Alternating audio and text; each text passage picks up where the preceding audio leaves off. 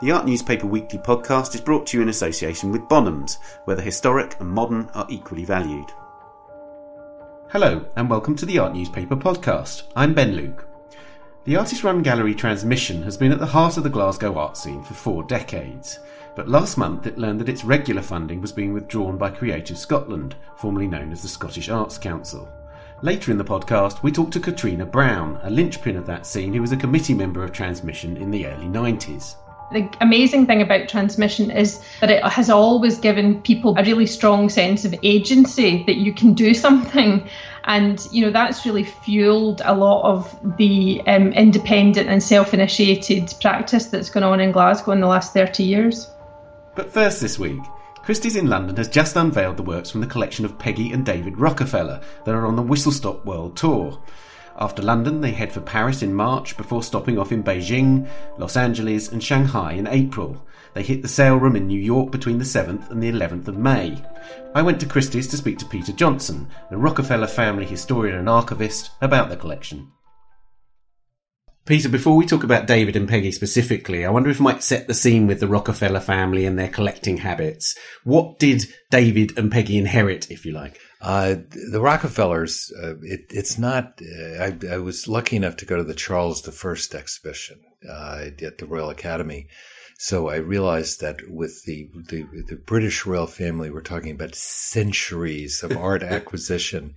Uh, that's not true with the Rockefellers. There's really, David is the second generation uh, collector. Uh, his grandfather, the the famous or infamous, uh, depending on your viewpoint, uh, John D. Rockefeller, was not really a collector in, uh, to any degree. Uh, he allowed uh, people to come in and furnish his home, but he had no quite real interest in porcelain or furniture or fine paintings. That really came from John D. Rockefeller Jr., David's father and his mother, particularly Abby Aldrich Rockefeller. Uh, so David learned about art from both of those, uh, both of his parents, as well as from a group of uh, or a series of art advisors, many of them associated with the Museum of Modern Art in New York, beginning with the uh, the famous Alfred Barr and his equally famous and equally important assistant, Dorothy Miller.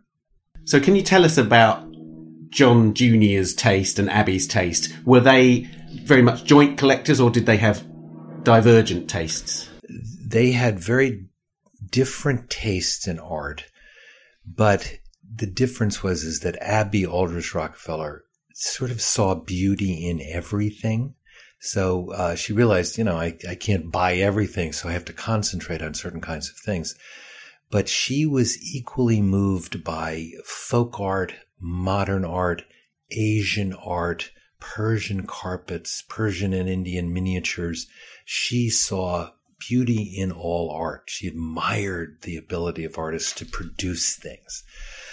John uh, had really very limited tastes in things. And we'll, we'll, we'll get back to the, the sort of the confrontation that occurs between the two of them. But his, uh, he was raised in a strict Baptist household. And they, even though there was an enormous amounts of money, there's a tendency to view things like art collecting or even simple things like dancing and singing and well carousing. Uh, you know these were all off limits. You you didn't do those kinds of things. You spent they spent their sundays quietly uh, reading the bible walking around quietly not talking that kind you know whereas abby you know they had a lot of fun on sundays but Junior first encounters art in the first, uh, probably the, the 1890s and then the first decade of the 20th century. He took a trip as a college student to Great Britain. He rode his bicycle around and visited uh, the great museums and so on and so forth. So he at least started to become aware of, of great art and its existence. In the first decade of the 20th century, after he was married to Abby, it was their responsibility to not only help build the the uh, the mansion for uh, for his father, Kykuit, which is in upstate New York, but also to furnish it. And that was when they came to grips with the practicalities of collecting art, or at least using artistic things f- to adorn a home. And he uh, first encountered uh, Ming and Kang, Kangxi, China at that point in time, and literally fell in love with it. This was just love at first sight. He couldn't believe the the richness of the uh, the colors, the the wonder of the uh, of the shapes, and so on. So in uh, J.P. Morgan, another great uh, American uh, businessman financier, whose roots were in Great Britain, Morgan himself was a great collector of many, many different things. He's probably most noted for his collection of porcelains, 1,500 of them or so. Upon his death, uh, the Duveen brothers purchased the Morgan collection and sold it off to a number of American collectors, and John D. Rockefeller Jr. was one of them. He bought about a hundred uh, uh, objects, uh, for which he paid two million dollars. And was, is, is it fair to say that Abby developed a more modern taste in in in, in quite opposition to absolutely uh, in in in opposition in quiet rebellion to uh, to uh, her husband's taste. Uh, she had had a very different upbringing. Her father was a powerful politician and the majority leader of the United States Senate for 30 years uh, in the late 19th and early 20th century. He was from Rhode Island. Uh, he he was a wealthy man himself, nothing like the Rockefellers but he had also he also had spent a great deal of time in Europe and he had toured all of the great European museums and he was very passionate about art and somewhat aware of the new tendencies and trends that were emerging in uh, in European art. He also brought his children with him in, in, in many instances. So his daughter Abby, uh, when he was attending conferences and so on in Paris, would go around to uh, the Louvre as well as to the gallery. So she knew about Impressionism, Post Impressionism, these sort of radical new trends in art. Uh, when they got married, as a dutiful American wife, she sort of uh, acceded to, you know, the husband gets to make all of these determinations. But after a certain point in time, she began to say, you know, this is not satisfying to me. And there are other things that I would be more interested in she began kind of very simply by purchasing traditional Japanese uh, prints, uh, Hiroshige, Hokusai, and so on and so forth. But those things were actually considered to be exotic and new examples of, of folk art. And because they were exotic, they were sort of challenging the kind of the European canon. She then moved on from that to become really interested in uh, modernism. Now, she wanted to buy some of these things. Her husband, Junior, actually really, he, he didn't just dislike it. He hated it. He really hated modern art. He felt that it was the antithesis of Duccio and the call, you know, the rising of, of Lazarus and all of these other fine examples of Christian virtue. So Abby, as she began to, she said, well, uh, in that case, he wouldn't give her money to buy these things. Not that they were very expensive. You could buy good prints for 10, 20 bucks and that kind of thing. But she had a, a small income from her parents' estate that gave her a few thousand dollars a year. She said, if you won't give me money for this purpose, I will use my own money. So for about 10 years, she used her own very small resources to buy uh, excellent prints by leading uh, European modernists and American modernists. But uh, John D. Rockefeller Jr. went even further. He said, You cannot display any of these things in the public spaces in our house. Uh, they had a very large home in New York City. It was the largest private private residence in New York City at the time she had to keep all of her modern art upstairs on the seventh floor. It could not leave there. So it, so this was the kind of the tension.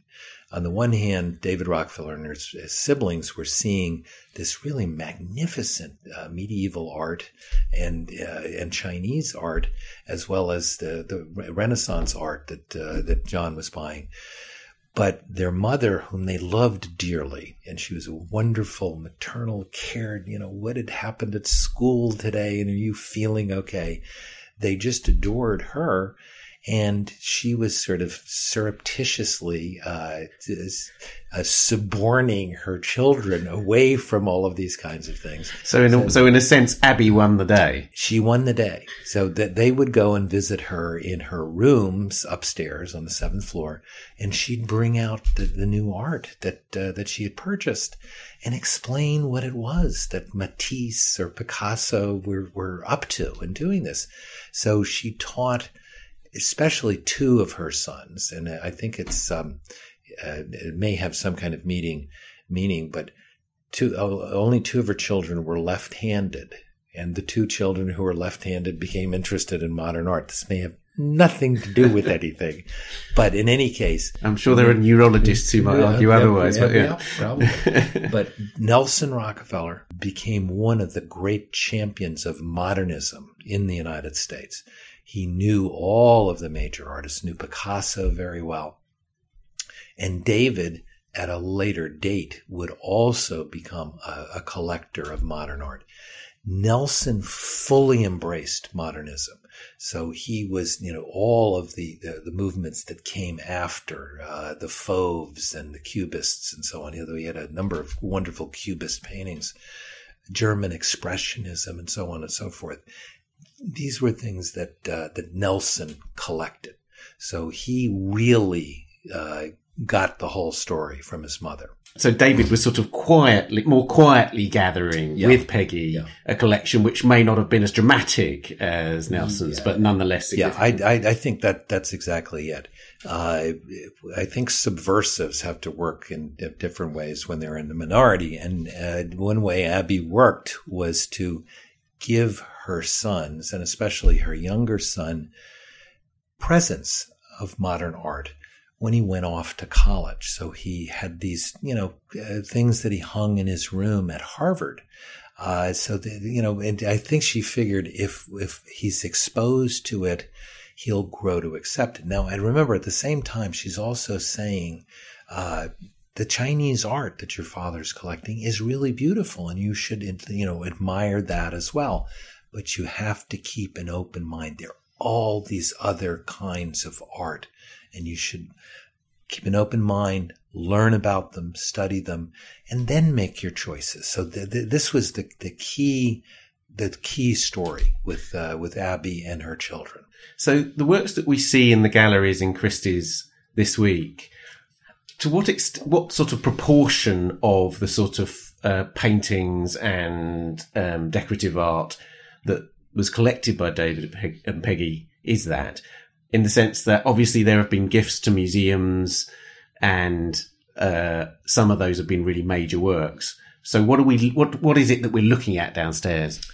The, the David and Peggy collection is predominantly objects, paintings, furniture, porcelain, and other things that were collected by them, by the two of them but there is a very significant number, there are a very significant number of objects that came from either Abby or John D. Rockefeller Jr. They were either gifted to David during uh, their lifetime or they came uh, out of their estates. Little Persian and Indian miniatures, uh, and there are quite a few of them. They were collected by by Abby, uh, with Junior liked those too and they were in the estate and selections were made at various times. Uh, some of the uh, there are uh, some of the porcelain services that were that belonged to uh, to Abby and Junior. One of them was given to Peggy and David on their wedding at, at their wedding in 1940. Others were gifted to them at, at other times. But much of the art was really collected by Peggy and David after 1940. and how much of it was a joint enterprise and how much of it was a similarly sort of fractious Yeah. connection. He he was more interested in art at the very beginning than Peggy was. But from the start, they agreed that they were they were going to have new homes and they were going to furnish them and they were going to eventually adorn the walls with art. But they decided that they would have to agree on something before it was added. Now, that didn't mean that both of them had to be wildly enthusiastic. One could be wildly enthusiastic and the other one could be, you know, yeah, well, okay, that's no big deal. But if one person really disliked something, then it, it simply was not purchased. There was a commitment to living with these things together Yeah. rather than having separate annexes. That's exactly it. And, you know, David was, and all of the, the children were deeply aware that, you know, their mother's stuff was in purdah on the seventh floor and dad's stuff was uh, easily seen by anybody. And so in welcoming people to their homes, David, I think, wanted Peggy to be uh, happy with uh, the way in which she had furnished things. So that is what uh, how they set out to do this, and they really stuck with it. Um, one of one of the stories to illustrate this uh, uh, during the 1940s and 50s and 60s, at various times, uh, they were it was possible that they could have been purchased Van Goghs. Peggy found Van Gogh's art beautiful, but she found, found that his mental health and the problems that he had suffered from and his violent behavior and the fact that he'd cut his ear off extraordinarily troubling. Uh, she just she couldn't look at a Van Gogh without thinking of this tortured soul, and it made her uncomfortable. So they never purchased a Van Gogh, and you know, and they were they were trying to like a museum fill in the gaps. We've got some Renoirs and Degas and Monets and Manets and you know, kind of all the way up. Van Gogh is obviously part of that progression, but they never owned a Van Gogh. David bought his first Van Gogh in 2006. And it's, uh, so he, you know, he actually adhered to the agreement for 10 years after his wife's death. And it's the only Van Gogh who was ever in their possession. Now, even when it comes to an artist who we think of as a kind of fractious and violent artist, an artist of an artist of deconstruction, Picasso, Yeah. there is a a, a, a very uniquely kind of poised image in their collection, a, a rose period from 1905 of a, of a female nude. Tell me about that painting. Uh, this, uh, the, the, the Picasso girl with a basket of flowers. I would, uh, use the French title, but my French accent's not very good. Uh, the, uh, this was part of the Stein collection. Uh, Picasso painted it in 1905, sold it to a dealer in Paris for a hundred francs. Uh, Leo Stein, Gertrude Stein's brother, bought it. They then later divided up their collection and it was in uh, Gertrude Stein's possession for the rest of her life. And then uh, held by her companion of many years, Alice B. Toklas. It came out in 1967. David was part of a syndicate that was formed by David, his brother Nelson, Bill Paley, uh, Andre Meyer, and um, Jock Whitney uh, to offer a certain amount of money to the, the Stein estate and their, their executors for that. And they offered $1.5 million for, I think, 38, um, uh, primarily Picasso's, but there were a few Braques and some Juan Gris as well, which is a pretty astonishing number. I mean, this was, uh, for, for the, a number of them were really fabulous paintings. They acquired them uh, with the understanding, because Museum of Modern Art, Bill Lieberman had been involved with the negotiations.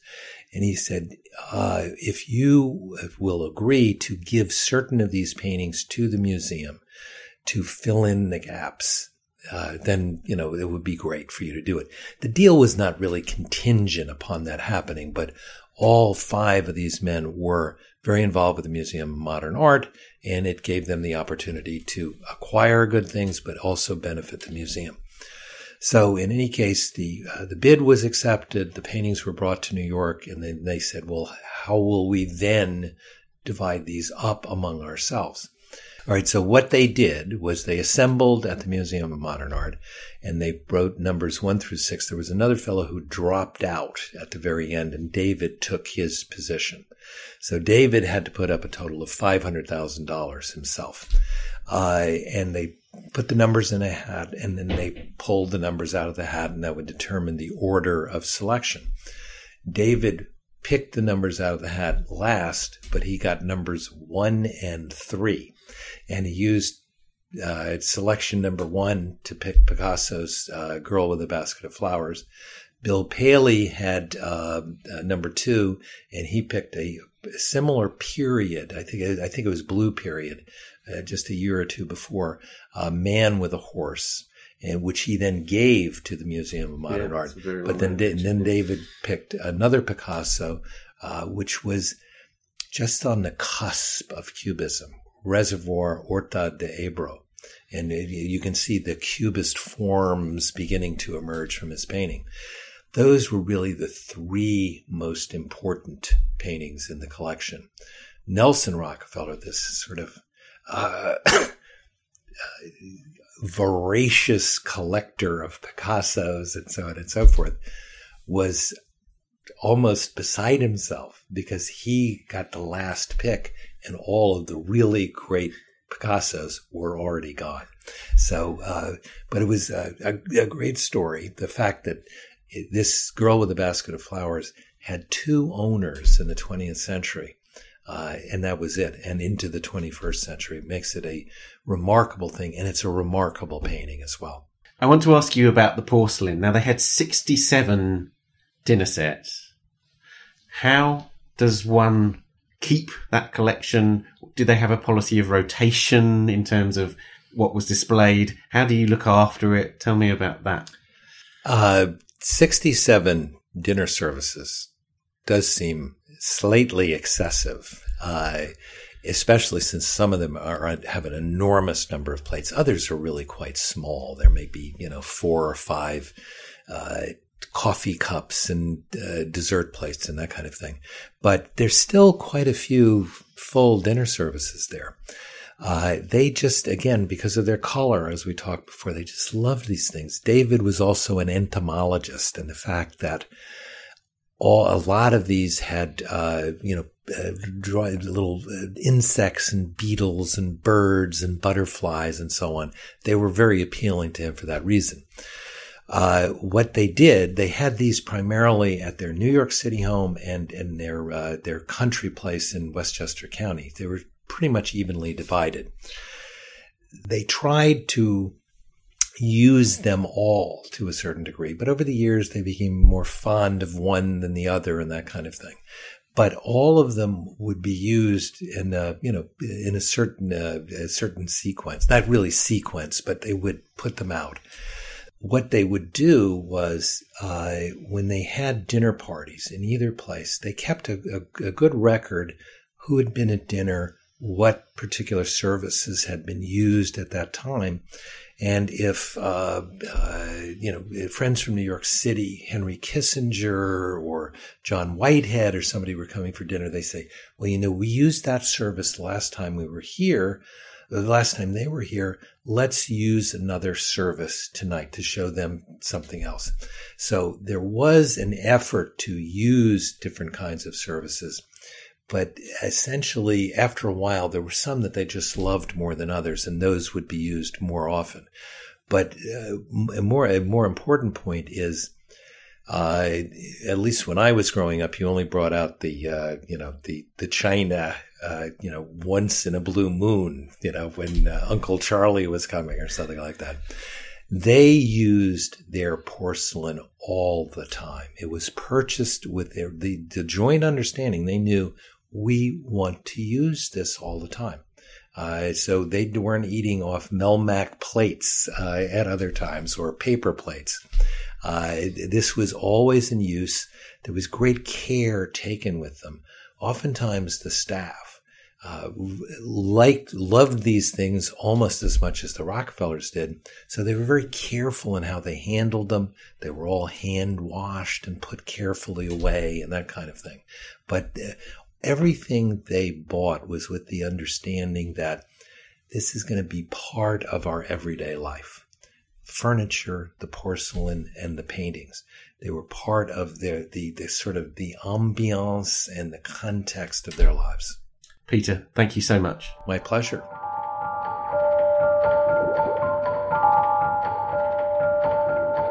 The Peggy and David Rockefeller collection is at Christie's in London until the 8th of March, and a reminder of those sale dates in New York, 7th to the 11th of May. Now, when Creative Scotland announced the recipients of regular funding for 2018 to 2021, there was a notable absentee. The Transmission Gallery, a cornerstone of the massive success that Glasgow has achieved in recent years, has had its funding withdrawn.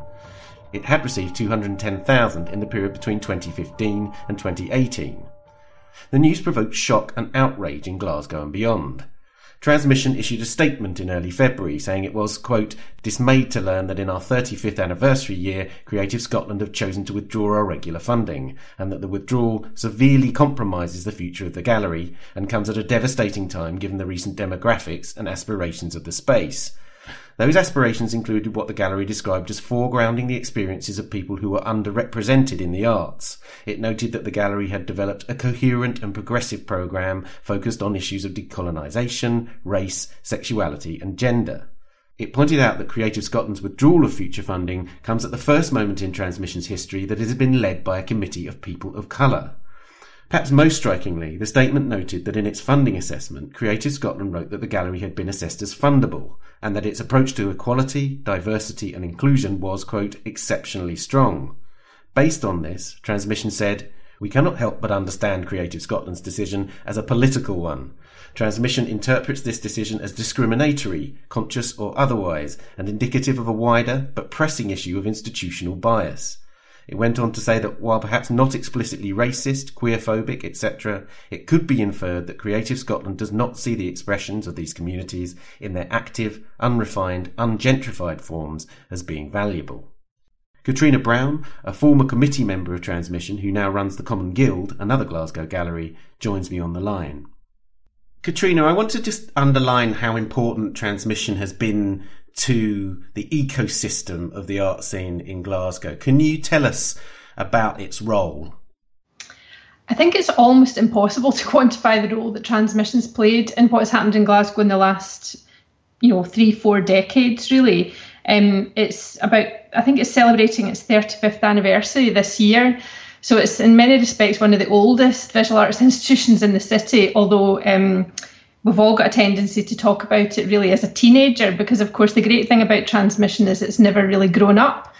It's remained the same ever since it was established back in the 80s and um, that's in many respects its strength but it also makes it a thing that's quite difficult for external bodies and funding bodies to kind of understand sometimes that it doesn't have ambitions to become something else. Um, and it's run by a committee of artists and others unpaid um, and that the people and the group that that manage the the whole of the gallery changes every sort of two to three years. Any one person only ever serves about eighteen months to three years maximum there. So it kind of, I mean, that's where the sort of teenage thing comes from. That it, nobody ever is there long enough to dominate, you know. And the the um, that means that the the focus of the program can change, and some of the kind of strategic thinking behind what it's for and what it does and how it does it can change every now and again. So it has this sort of continual renewal built into its structure, which of course is a really invaluable thing in a city with a big cohort of artists such as Glasgow has nowadays.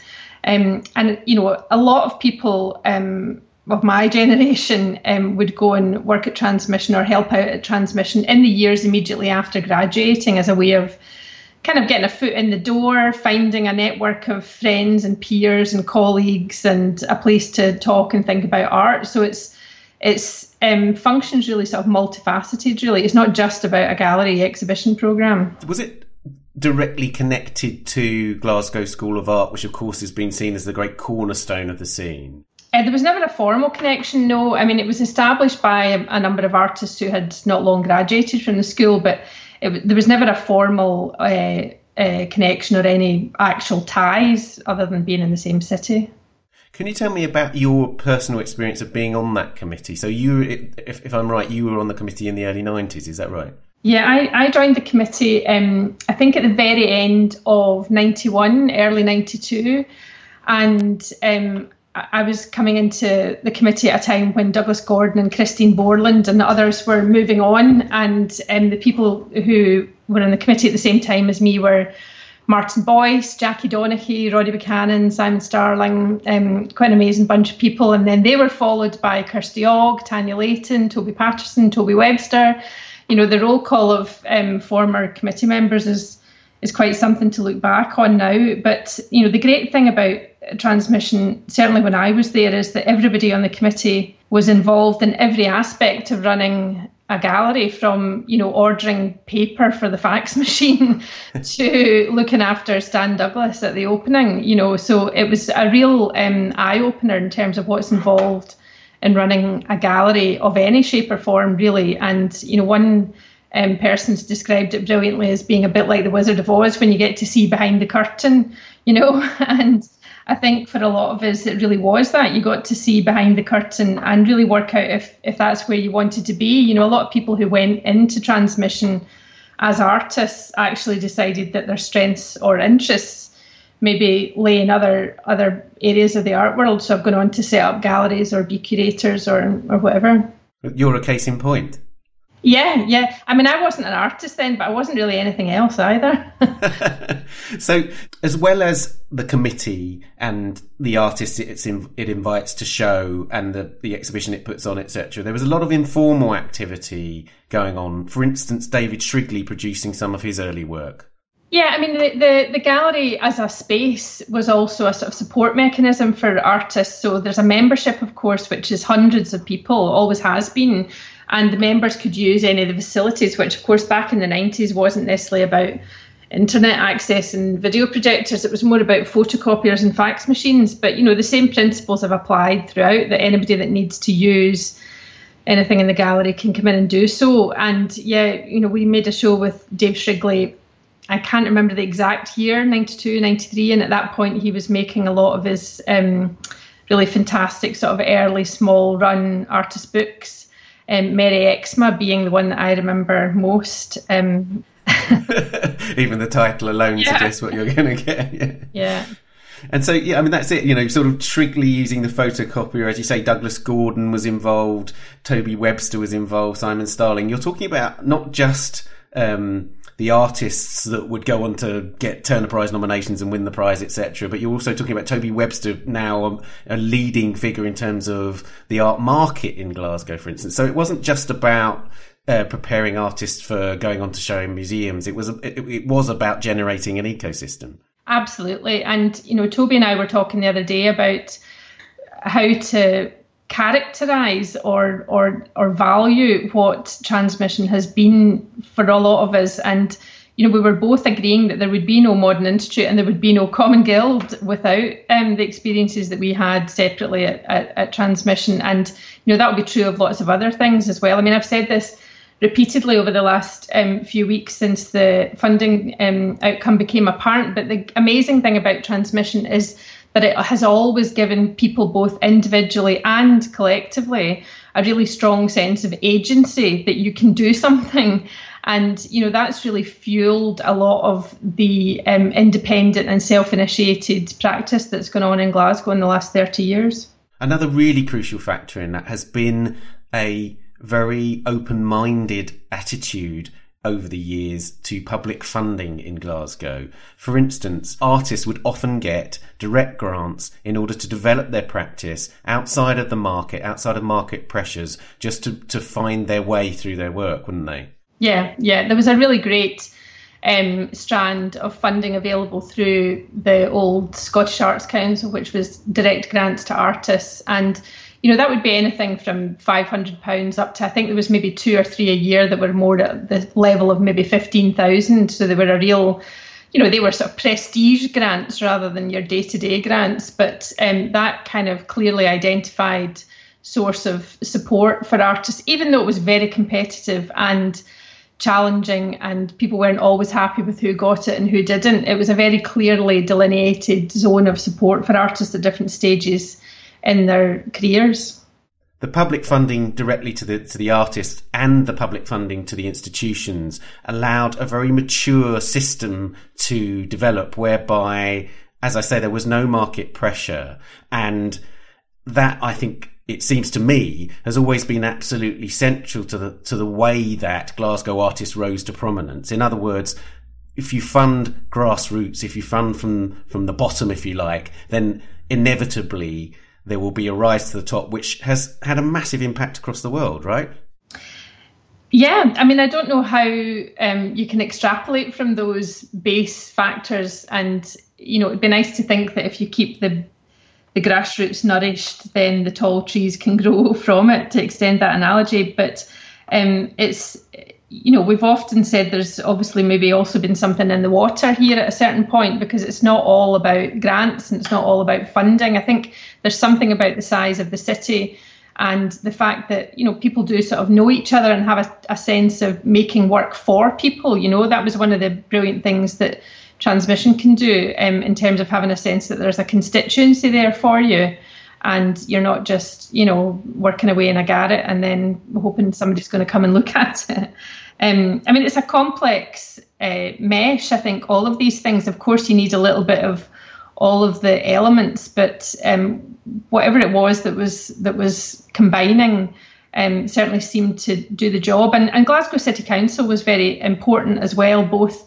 in its um, ability. It had, it had its own sort of small grant scheme, which still runs and was very helpful with organisations like Transmission in, in terms of the buildings. Um, and you know, there's all sorts of factors that you can begin to pick at and think whether they were the essential bits of the equation. So, how would you assess the current situation with Creative Scotland and the Glasgow art scene? I don't mean just in relation to transmission, but I know that there have been concerns developing for quite some time about how that process is working. Yeah, I mean, I think what's happened with transmission is a symptom of a bigger problem.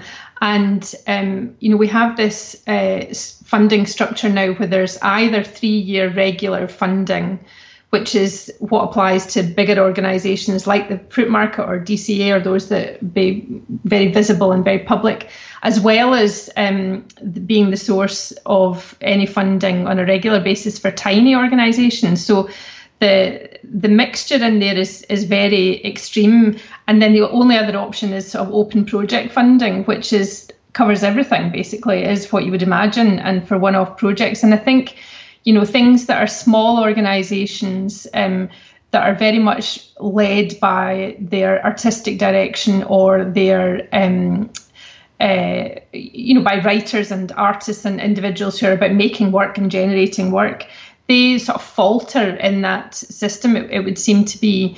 And um, you know i think the demands that are placed on organizations that are within that three year funding in terms of how they have to meet government objectives around all sorts of things. Um, it's very challenging for a small organisation like Transmission, which is run entirely by unpaid volunteers who are also trying to develop practices as artists. And I think, um, you know, we've seen this recent um, explosion of issue again um, with Creative Scotland, given the, the recent announcements of um, funding across the board. You know, there's been there's been a lot of issues in the theatre sector. There's been issues elsewhere. It's not it's not just about the visual arts, but of course the thing we know about the visual arts is that um, the exhibitions that we make are, are free to access. There's no there's no ticket revenue. There's no income streams there in terms of box office, and that makes the a very straightforward. Um, uh, issue that we have to, you know, it costs money to make exhibitions. It costs money to run a free to access program. And um, how that happens in the straitened times and challenging funding circumstances doesn't seem to be entirely obvious at the moment. You know, in Scotland generally, we've already lost exhibition programmes at Inverleith House, of course, in Edinburgh, and the Glasgow Sculpture Studios, um, which is obviously also a membership organisation and primarily about the studio provision there, but it ran an excellent exhibition programme until last year, which was curtailed due to lack of funds. So you know, there's a lot of alarm bells ringing uh, for those of us that are working in the arts and trying to make exhibitions here. one of the things that's always been so important about Glasgow is that community that you talked about, and, and, and artists just wanting to stay, and even being drawn from outside. Are you at all, are you concerned that what's happening now might threaten the continuation of that? Well, yeah, I mean, of course, there's a risk of reputational damage. You know, it's always Glasgow's always sort of sold itself as a a happy, buoyant place to come and uh, plough your wares as an artist. and um, you know, although that's obviously still the case in many respects, because there's great studio provision and it's relatively cheap, and you know, it's cheaper to live here than it might be in London, and so on and so forth. But um, it'd be, I think, if we were to lose any more of the spaces where people can sort of coalesce around art, whether that's through looking at it or making it or being involved in running places that exhibit it, um, I think that would begin to eat into the reputation in a bad way, yeah. Katrina, thank you very much. You're very welcome.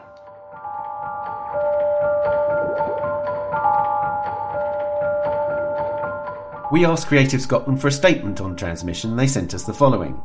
The decision to not include transmission in the regularly funded organisation network was taken in the light of our desire to establish a more effective means of support for artist run spaces across Scotland. The Visual Arts Sector Review, published in 2016, highlighted the importance of these spaces to the visual arts sector, and we are committed to finding a way for this work to be most effectively supported. We will be working with Transmission and other artist run initiatives in Glasgow and other parts of Scotland to establish a new approach to how we fund their programmes in the future. An approach that we hope will be more flexible and responsive to their needs than our current regular and open project funding routes. This work will be supported by funding from Creative Scotland and is likely to take place over the latter half of spring and into early summer, ideally with an outcome for late summer, early autumn. In the meantime, transmission is funded through to April 2019. And that's all for this podcast. Do subscribe to the podcast and give us feedback on Twitter and Facebook at The Art Newspaper and follow us on Instagram at theartnewspaper.official. Next week's podcast is a photography special. We look forward to seeing you then. Thanks for listening.